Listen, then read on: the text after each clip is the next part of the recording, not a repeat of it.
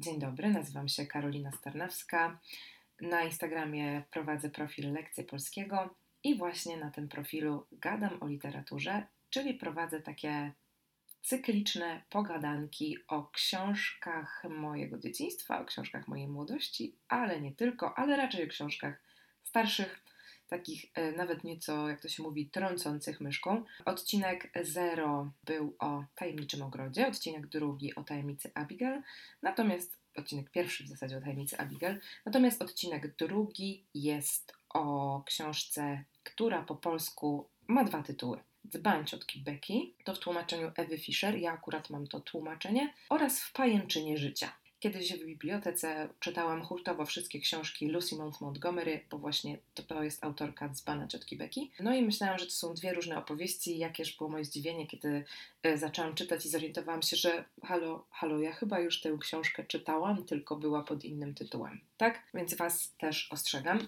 Jeśli chodzi o to, gdzie tę książkę możecie dostać, no to na pewno w każdej bibliotece pewnie też w księgarniach internetowych. Ja sprawdziłam tylko, czy w, na Legimie jest e-book i jest, ale po angielsku. Ale nie dziwota, bo ten, ta, ta książka w wersji anglojęzycznej jest też od wielu lat za darmo w ramach Project Gutenberg Australia. Także jeśli ktoś chciałby przeczytać tę książkę w oryginale, też jest taka możliwość. Po polsku pewnie tylko w papierze. Aczkolwiek można sobie sprawdzić jeszcze.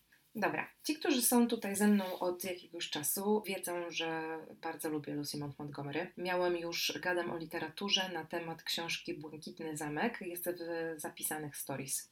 To było jeszcze gadam o literaturze właśnie w formie stories z napisami. I Błękitny Zamek był taką książką różniącą się od historii Ani z Zielonego Wzgórza, z którą ta autorka jest w Polsce kojarzona. Tak samo jest Dzban Ciotki Beki też jest historią zupełnie inną niż historia Ani z Zielonego Wzgórza.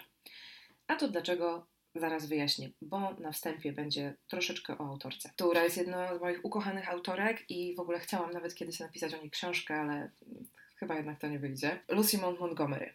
Urodziła się 30 listopada 1874 roku na wyspie księcia e, Edwarda. Zmarła 24 kwietnia 1942 roku. Jej debiutem powieściowym była Ania z Zielonego Wzgórza. To był 1908 rok. Wcześniej ukazywały się różne opowiadania, wiersze w prasie kanadyjskiej. Możecie się z tym spotkać w różnych tam zbiorach, op zbiorach opowiadań.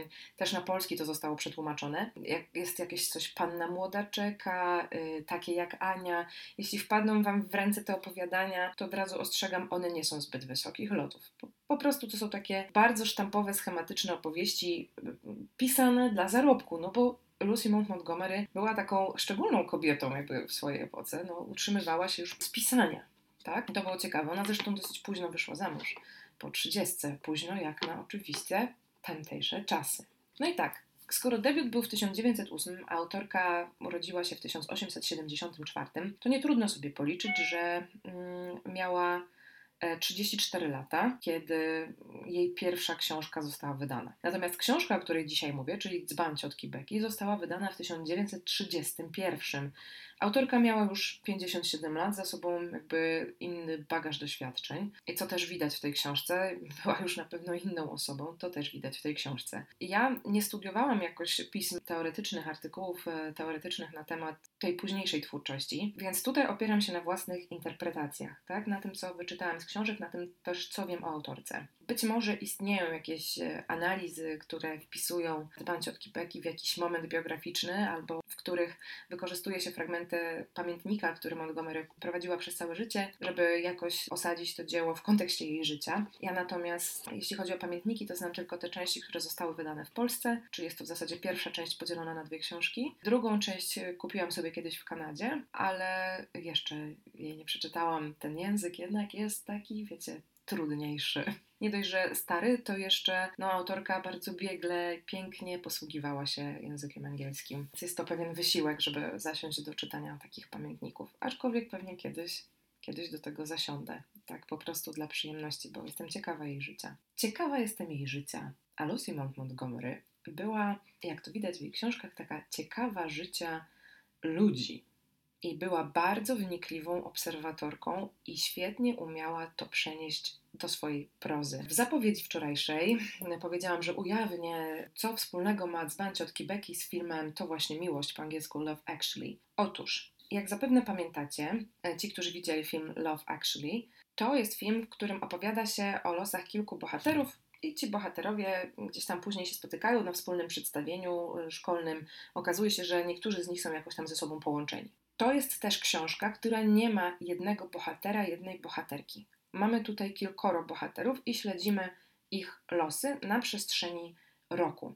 I to był bardzo ważny rok, bardzo ważny rok, nawet trochę więcej niż roku, e, dla rodzin, które są uwikłane w, tej, w tę historię. No właśnie, tytuł. Polski tytuł e, dzban ciotki Becky. No, czy on jest atrakcyjny? Średnio.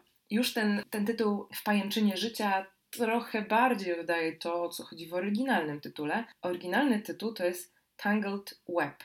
Tangled, jak yy, bajka jest, nie? Zaplątani. No właśnie, bo tangled znaczy zaplątany. Web, sieć, więc jakoś zaplątani w sieć, uwikłani w sieć. I tutaj w przypadku tej książki będzie to uwikłanie w sieć różnych zależności rodzinnych i rodzinnych powinności. No i teraz słówko o fabule. Wszystko zaczyna się w momencie, kiedy tytułowa polska, tytułowa ciotka Becky zwołuje całą swoją rodzinę, cały swój klan na tak zwany bankiet, a tak naprawdę na takie zebranie, na którym ma, ma zamiar wygłosić swego rodzaju orędzie do, do swojego klanu. Ona jest jakby, piękne słowo znalazłam, matriarch, tak? Więc jest matriarchą e, swojego klanu, dowodzi e, tymi ludźmi, rządzi nimi. Ma już 85 lat i powoli żegna się z życiem. No i właśnie zwołuje to rodzinne zebranie po to, żeby powiedzieć rodzinie, że już niebawem umrze, że już wie, że umrze, w związku z czym przedstawi swój e, testament, a także powie, co ma się stać z taką ich słynną rodzinną pamiątką, czyli właśnie z tym dzbanem który jeszcze w XIX wieku jedna z protoplastek, no nie, źle, bo tamta, to była nieszczęśliwa miłość, tej, ta kobieta nie wyszła za mąż, dostała dzban od narzeczonego i, i zmarła. Było to w 1820 którymś roku.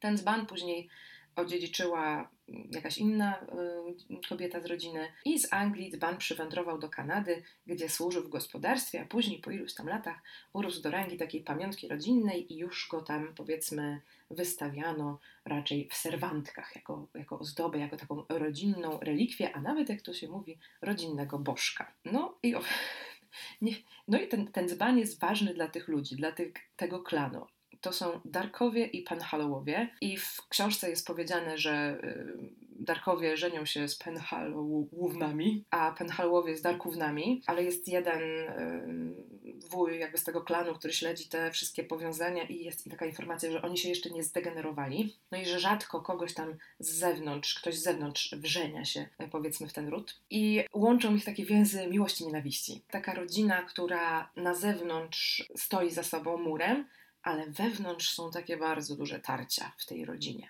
Nie wiem, czy wy macie takie doświadczenie, czy wy pochodzicie z jakichś takich wielopokoleniowych rodzin, gdzie się jeszcze skontaktuje z kuzynem z czwartej linii bocznej po piątej kuzynce.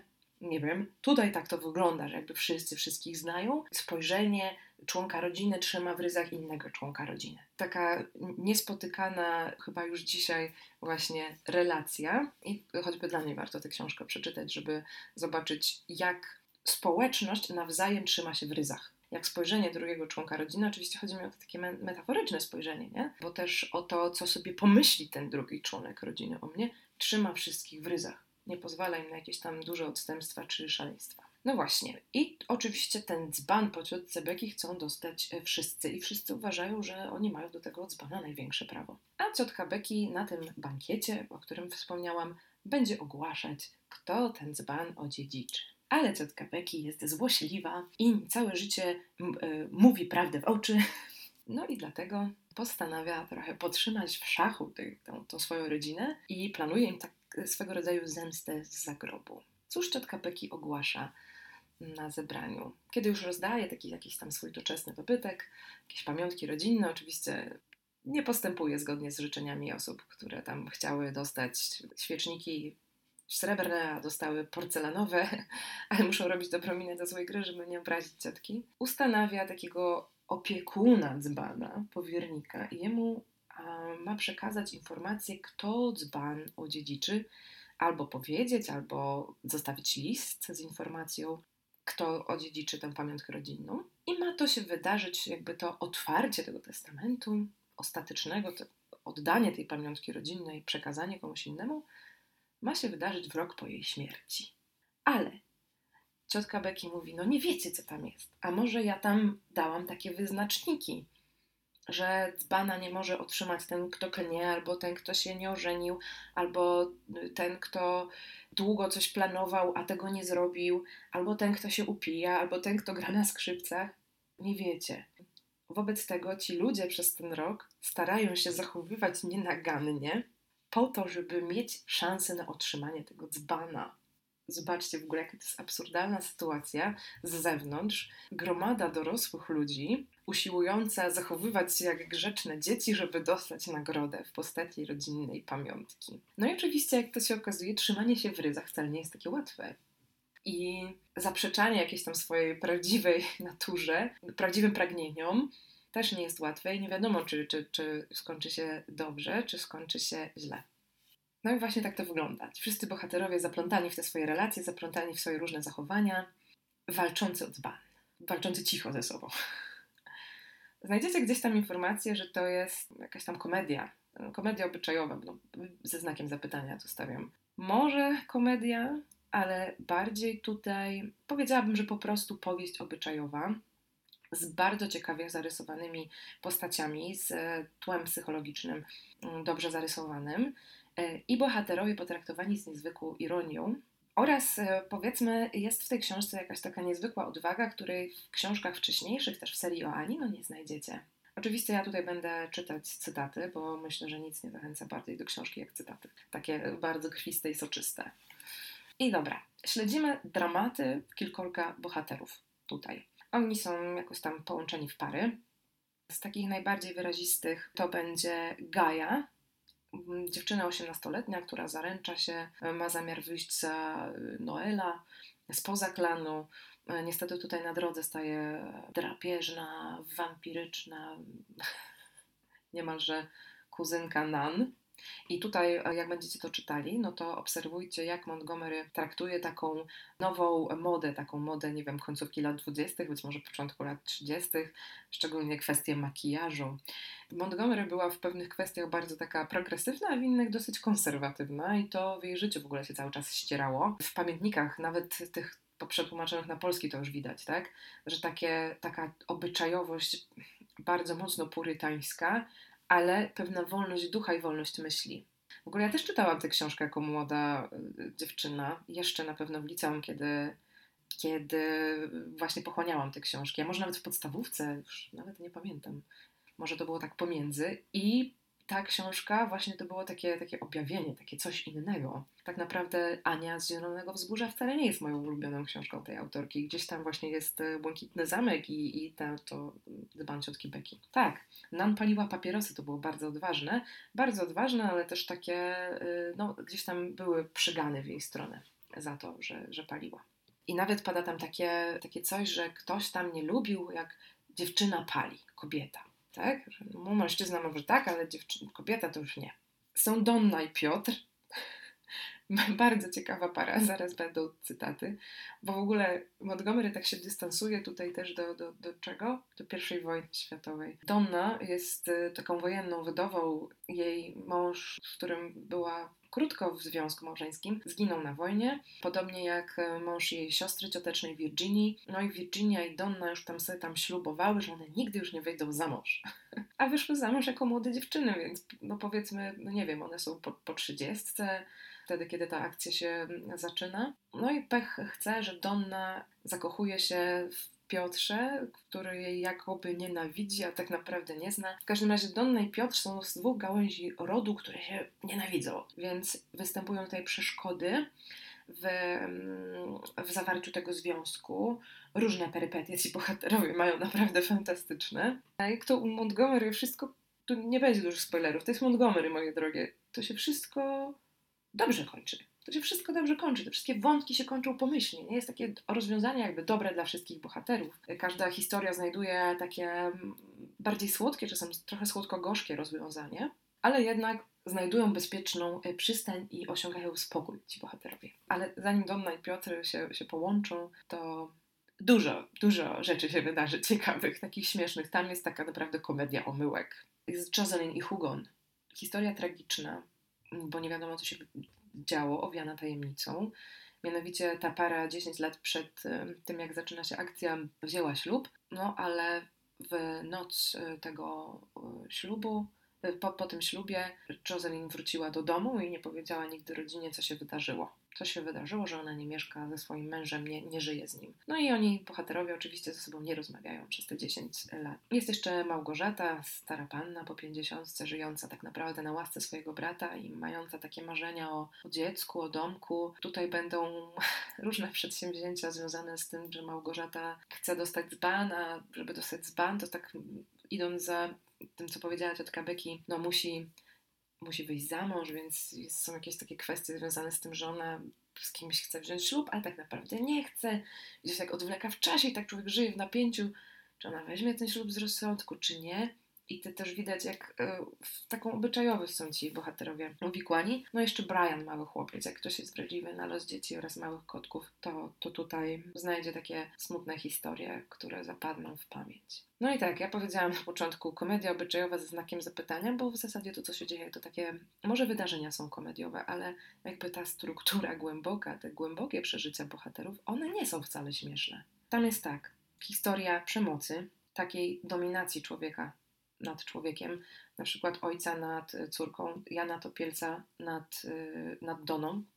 Jana Topielca, który jest wybuchowy, kłótliwy i który mówi, że musi sobie raz na jakiś czas pokrzyczeć, bo inaczej te jego dziewczyny by umarły z nudów, a mm, tam jest, no, że można się było do tego przyzwyczaić, że jeśli się znosiło jego charakter, to on bywał miły czasami no przemoc domowa, no przemoc domowa, przemoc psychiczna. Jest kwestia przemocy ekonomicznej, tak? Ta Małgorzata, która żyje u swojego brata, Małgorzata, która marzy o własnym pokoju, bo musi go dzielić z jakąś tam córką, siostrzenicą, córką tego brata, coś, coś w tym stylu, tak? A więc nawet ona nie ma własnego konta. Jest nienawiść wewnątrz rodu, niesnaski takie, które biorą się tak naprawdę z, z, niczego, z jakiegoś drobiazgu, zadawnione zatargi i nikt nie chce ustąpić. Zatwardziałość. Ale zatwardziałość jest w ogóle taką cechą, która pojawia się w wielu, u wielu bohaterów, u wielu bohaterek książek Montgomery. Taki, taki upór. Hmm, może u Ani to nie jest tak widoczne, nie? U Ani z Zielonego Wzgórza, bo tam to jest książka o dziewczynce, której charakter jeszcze się tam e, kształtuje, ale jeśli na przykład czytaliście, czytałyście serię o Emilce, to tam taka dominująca ciotka Elżbieta, plus ta Emilka, która kocha tego swojego Tadzia, czy tam Teda, zależy jakie tłumaczenie mieliście, ale która nie wyjdzie mu na spotkanie, bo ona jest taka dumna, a on przecież lata za innymi dziewczynami, ona mu pokaże, że ona to nie jest taka pierwsza lepsza. I wszyscy są nieszczęśliwi z powodu tego uporu. W ogóle na podstawie książek Montgomery można robić takie studium przeszkód komunikacyjnych między ludźmi. Czytajcie pod tym kątem, co ludzie mówią, czego ludzie nie mówią i jakich uniknęliby kłopotów, gdyby potrafili ze sobą rozmawiać. Dla mnie to jest naprawdę spora nauka z tych książek. I wtedy, wtedy tak nieświadomie. Czytałam i myślałam sobie, że ci ludzie zachowują się na przykład niepoważnie, że głupio się zachowują, że za dużo jest takich niedopowiedzeń. Czemu jeden drugiego nie wziął na stronę i powiedział, ej, porozmawiajmy? Nie, tutaj się wszyscy domyślają, nie? albo tylko mają jakieś swoje myśli i wyobrażenia. Nawet w Ani Zielonego Wzgórza to jest. Zobaczcie sobie, jak będziecie może czytać Anię, jeśli jesteście nauczycielami i nauczycielkami, będziecie może omawiać, to w Ani Zielonego Wzgórza y, bardzo rzadko Gilbert się wypowiada. Jakby poznajemy Gilberta tylko z perspektywy Ani, a Ania o nim źle myśli z automatu, bo się do niego zraziła, bo ją tam jakoś nazwał marchewką i ona jest na niego obrażona i każde jego zachowanie będzie interpretować jako takie negatywne. No my tak naprawdę nie wiemy, jaki jest Gilbert, on nie ma szansy się wypowiedzieć ani obronić. Dobra. To są tacy bohaterowie, powiedzmy, których dramaty są najbardziej wyraziste. Jest jeszcze kilka innych kwestii, kilka innych pobocznych takich dramatów w tle. Na przykład e, jest jedna kobieta, która opiekuje się mężem, który wróciwszy z wojny ma amnezję, nie pamięta, że się ożenił. Wszystko z nim w porządku, tylko tej żony nie pamięta. A ona tak czeka. Jest dramat jednego z mężczyzn, który czeka, aż e, mąż dziewczyny, kobiety, którą kocha, umrze. I to jest napisane w tej książce. Tutaj, właśnie w tej książce Montgomery się tak nie patyczkuje za bardzo. Przedstawia tych myśli tych bohaterów, nie cenzurując się. Teraz będzie, będzie parę cytatów. Myślę, że takie naj, taka najlepsza, na, najlepszy fragment do przeczytania na początku swojego bankietu ciotka Becky postanawia zabawić się ze swoim klanem i czyta taki nekrolog, który sama sobie napisała. No wiecie, to były czasy, kiedy w gazetach ukazywały się takie informacje, że ktoś umarł i do, do dzisiaj zresztą to jest, ale tam z tego, co wynika jakby z kontekstu powieściowego, to jeszcze należało jakąś taką notkę biograficzną napisać o, o osobie. No i ciotka Becky zaczyna swój nekrolog e, w ten sposób. Żałoba nie okryła mieszkańców Indyjskiego Potoku, trzej wzgórzy Różanego Potoku i Srebrnej Zatoki, kiedy rozeszła się wieść o śmierci pani Teodorowej Dark, znanej ogólnie nie tyle z serdeczności, ile z przyzwyczajenia ciotką Becky, która w wieku 85 lat zmarła dnia. Tu odpowiednia data. Zwróćcie uwagę, że napisałam zmarła. Nie zamierzam przenosić się do wieczności znikać z tego padołu łez, ani oddawać duszy Panu. Zamierzam po prostu umrzeć. Wszyscy zainteresowani uważali, że tak stara dama powinna umrzeć już dawno temu. Życie jej pozbawione było blasku, ale długie i czcigodne. Przeżyła niemal wszystko, co może przeżyć kobieta. Pochowała męża i dzieci oraz wszystkie osoby, którym była bliska. Nie ma zatem powodu do udawania smutku i żalu. Nie będę wam czytać całości, bo to jest dosyć długa i zabawna epistoła ale takie, taka ciekawa autocharakterystyka. Jak będziecie, jeśli jesteście nauczycielami, nauczycielkami i będziecie kiedyś szukać e, czegoś do charakterystyki bohatera, to, to jest wybitny fragment. Ten e, nekrolog ciotki Becky. Rzadko cierpiała w milczeniu, łatwo wpadała w złość, a w miarę upływu lat jej charakter się pogarszał. Zachowywała się zawsze obyczajnie, choć czasem wolałaby inaczej. Niemal zawsze mówiła prawdę, co zwykle przynosiło dobre skutki, czasem jednakże złe. Niemniej potrafiła bez wyrzutów sumienia skłamać, kiedy zadawano jej wścibskie pytania. W przystępie oburzenia potrafiła zakląć, umiała też bez zmrużenia oka wysłuchać ryzykownej historyjki, nigdy jednak nie uważała, że bezprośne słowa były dowcipne. Płaciła długi, regularnie uczęszczała do kościoła, lubiła plotki i interesowała się cudzymi sprawami. Nie pożerała pocałunkami każdego napotkanego malucha, ale dla własnych dzieci była dobrą matką. Tak jak wszystkie kobiety marzyła o swobodzie, Miała jednak dość rozsądku, by uprzytomnić sobie, że prawdziwa wolność należy na tym świecie do rzeczy nieosiągalnych i szczęśliwi są ci, którzy potrafią znaleźć odpowiednie więzy. Niekiedy bywała chciwa, skąpa i podstępna, ale potrafiła być także wspaniałomyślna i niesamolubna. Krótko mówiąc, była taka jak wszyscy, tyle że żyła dłużej niż większość ludzi. To jest w ogóle świetne podsumowanie kondycji ludzkości. Zwykle ludzie przedstawiają się w takich dobrych barwach i kiedy mówimy o zmarłym, my tu mamy przecież o zmarłym, nie, nie mówimy źle, a ona mówi o sobie, no nie źle, ona mówi o sobie prawdę. Yy, I z tą prawdą w sumie zgadzają się wszyscy członkowie klanu, ale w ich głowie pojawia się takie coś, ona nie może tego opublikować, bo to będzie wstyd dla nas. Jeszcze ktoś pomyśli, że ktoś z nas to napisał, nie? Więc trzeba dbać o swoje dobre imię. Czy to się ukazało w gazecie, czy nie? Sprawdźcie sobie w książce. Ale zwracam tutaj uwagę na taki fragment, który mi umknął, kiedy. Oczywiście, że mi umknął, kiedy czytałam to jako młoda dziewczyna. Tak jak wszystkie kobiety marzyła o swobodzie, miała jednak dość rozsądku, by uprzytomnić sobie, że prawdziwa wolność należy na tym świecie do rzeczy nieosiągalnych i szczęśliwi są ci, którzy potrafią znaleźć odpowiednie więzy. Dla mnie ten fragment jest tak naprawdę tak bardzo, bardzo autorce, bardzo o Montgomery, która naprawdę miała wolnego ducha, naprawdę miała wolny umysł a ostatecznie została żoną pastora. I ja wiem, że to pełnienie funkcji pastorowej, bycie przykładem dla osób, było przyczyną też jej dużego osamotnienia. Ona nie była zrozumiana jakby przez swoją społeczność. Ona też nie żyła w tej społeczności, żyła jakby z boku tej społeczności. Zresztą w jej innej książce, właśnie w Błękitnym Zamku, pojawia się coś takiego, kiedy ta główna bohaterka w polskim E, przekładzie e, Joanna, kiedy ona e, rozmawia coś z mężem o, o wolności, a on jej mówi, że, że ty nie jesteś wolna, bo wybrałeś życie ze mną, jakby. tak? Więc nie jesteś prawdziwie wolna. Ona mówi, że te kajdany, które sobie sami nakładamy, nie są kajdanami. Czy tak naprawdę chodziło o to, żeby móc sobie wybrać? Pewnie tak, pewnie, pewnie chodziło o wybór. Zresztą w wielu książkach Montgomery zauważycie to, że bohaterki chcą wybierać, chcą iść własną drogą. Mm, czasami pokonują dosyć duże przeciwności, żeby tą drogą iść. Zobaczcie, jak jest u Emilki. E, w tym cyklu o Emilce tam są trzy części, i w drugiej części Emilka idzie do szkoły, jakiejś tam trzy, trzyletniej szkoły poza swoim miejscem zamieszkania. I ciotka Elżbieta stawia jej taki warunek, że przez te trzy lata ona nie napisze ani słowa fikcji. A przypominam, że mamy do czynienia z młodą osobą, z dziewczyną, której, dla której pisanie jest jak oddychanie, dla której to przychodzi naturalnie. To tak jakbyśmy powiedzieli komuś, kto ma niezwykły talent do grania na jakimś instrumencie, teraz przez trzy lata nie będziesz grać na tym instrumencie. Nie? Możesz słuchać sobie muzyki, możesz ją sobie, nie wiem, notować, ale nie możesz grać. Straszne, straszna tortura, straszne w ogóle niezrozumienie tego, czym jest pasja, czym jest talent, jaki człowiek ma czasem imperatyw, żeby się rozwijać. No, w książce Emilce Milka przyjmuje ten warunek. Na szczęście yy, chodzi tylko o pisanie fikcji, więc może tworzyć yy, jakby pisać pamiętnik dalej, tak?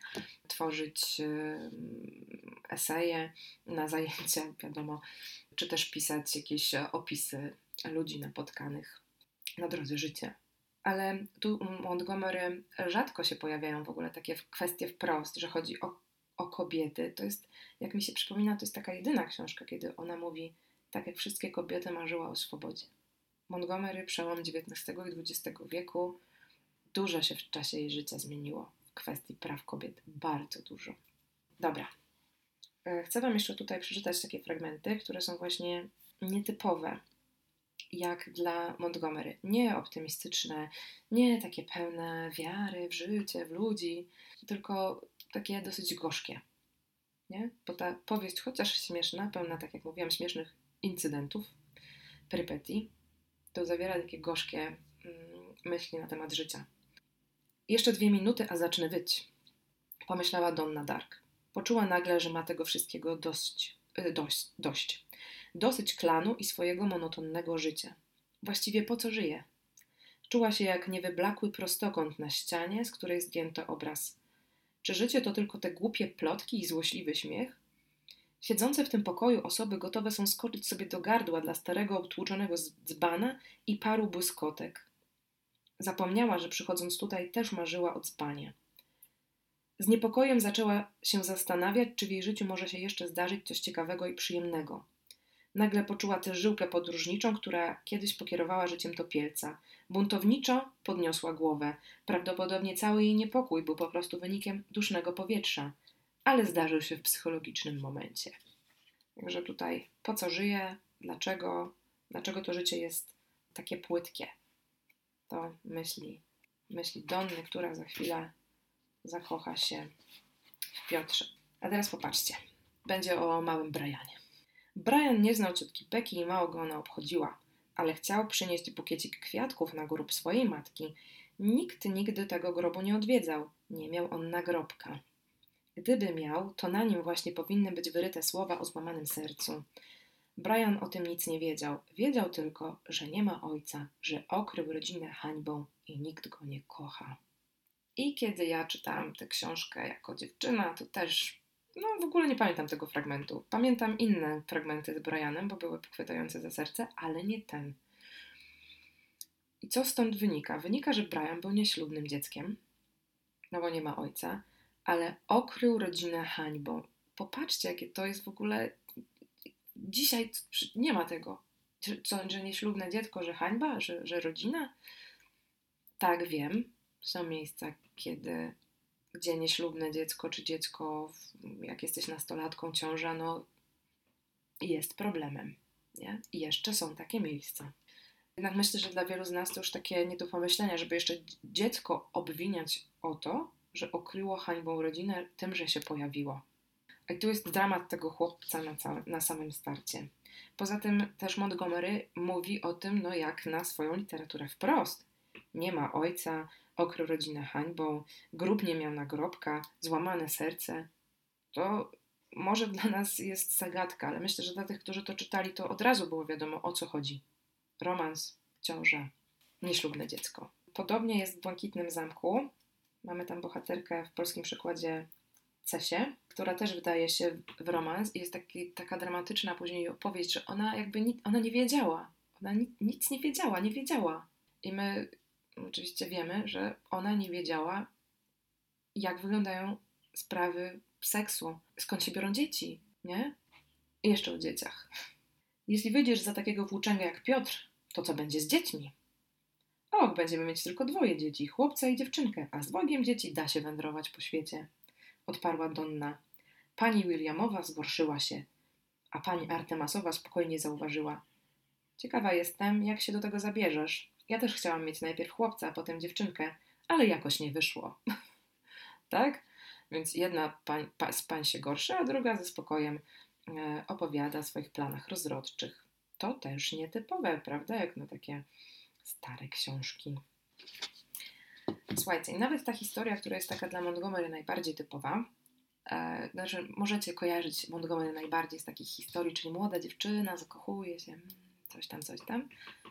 Tutaj jest historią smutną, bo wiąże się z rozczarowaniem, mm, z takim sentymentalnym i dosłownym pogrzebaniem nadziei. Jest ta Gaja Penhallow, która zbiera płatki kwiatów, wsypuje do dzbanuszka, a później gdzieś tam ten dzbanuszek zakupuje pod drzewem, bo jest już pełen kwiatów i oznacza też to jakiś tam symboliczny koniec jej, jej panieńskiego życia, beztroskiego życia, bo ona przechodzi mm, zawód miłosny.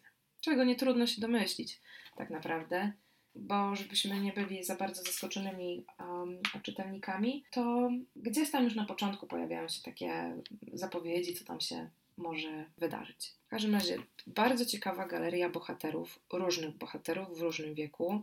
Bardziej skupia się autorka na kobietach. Jeśli chodzi o takie siedzenie w głowie, to bardziej siedzi w głowie bohaterkom i bardziej relacjonuje ich myśli, aczkolwiek też sporo jest o Piotrze, który stara się o Donę i możemy taką zapalczywość charakteru jego, jego śledzić. Natomiast y, wydaje mi się, że jednak w bohaterkach y, łatwiej było autorce zostawić jakąś tam część siebie. Natomiast ta ciotka Becky to jest naprawdę taka postać, która występuje na początku, ale która, która jakby kładzie się cieniem na, na życiu wszystkich bohaterów, a na końcu a na końcu już nie jest wcale takie ważne, kto ten dzban dostanie. Na końcu to nawet nie jest ważne dla tych bohaterów, którzy, którzy tak bardzo pragnęli tego dzbana. A kto dostanie dzban? Co się z dzbanem stało? No, tego nie powiem.